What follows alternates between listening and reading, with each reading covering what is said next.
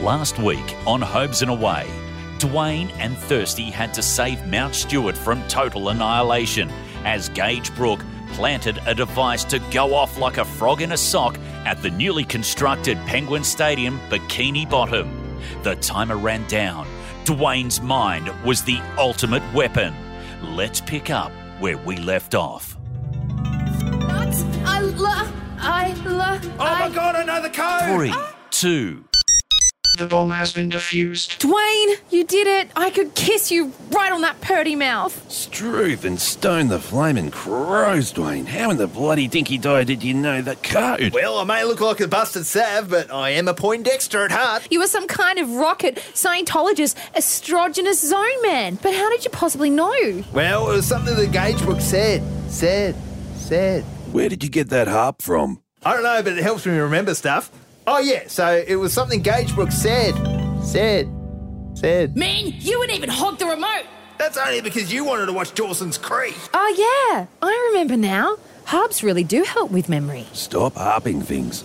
The code, Drongo. Oh yeah, so Gagebrook and I, well, you watched all six seasons of Dawson's Creek. He bloody frothed over it, especially when Pacey Witter finally got with Joey Potter. Stop harping on the harp, you galah. Okay, anyway, so I thought, what would be a five digit PIN code that Gagebrook will put into a weapon of mass destruction? That's it, the postcode to Dawson's Creek. Is that 90210? Close. It's Nana away for our lives to be over. Wow. And now our lives aren't over. Exactly, Thirsty Ploverland. They've only just begun. Dwayne gets down on one knee oh, Dwayne! and ties up his shoelace. God damn it! Barney is, Barney is, jump into the hole and crisscross the thing. And yep, Well, mate, I bloody owe you. I am in your Eddie debts. Anything you want, Copper Digger Brown Eye, you just text me, but not between 12am and 11.49pm weekdays. That's penguin time. All right, Blades, Gagebrook, Batman out of here. That gives us a radius of six kilometres. What I want from each and every one of you is a hard target search of every servo,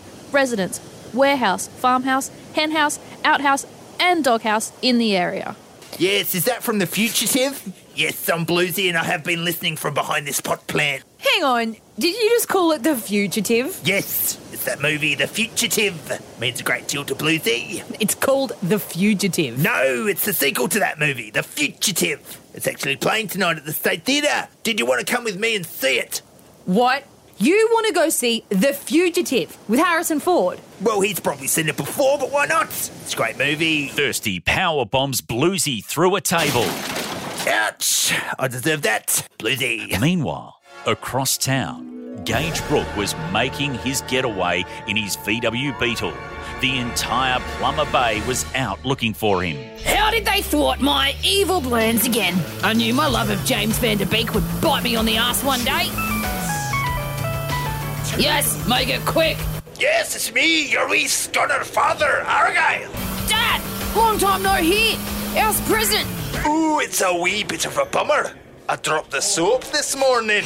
Dad! Aye, those soap blocks are slippery, daft buggers. I can't pick them up. And aye, laddie, it's embarrassing to bend over and show my broom big moonlit buttocks to net. Is that all you're worried about? I have the whole town after me. Oh no, it's fine. The guard got me some Life's lavender exfoliating fluid, so I cleanse myself. No, I smell like your mother.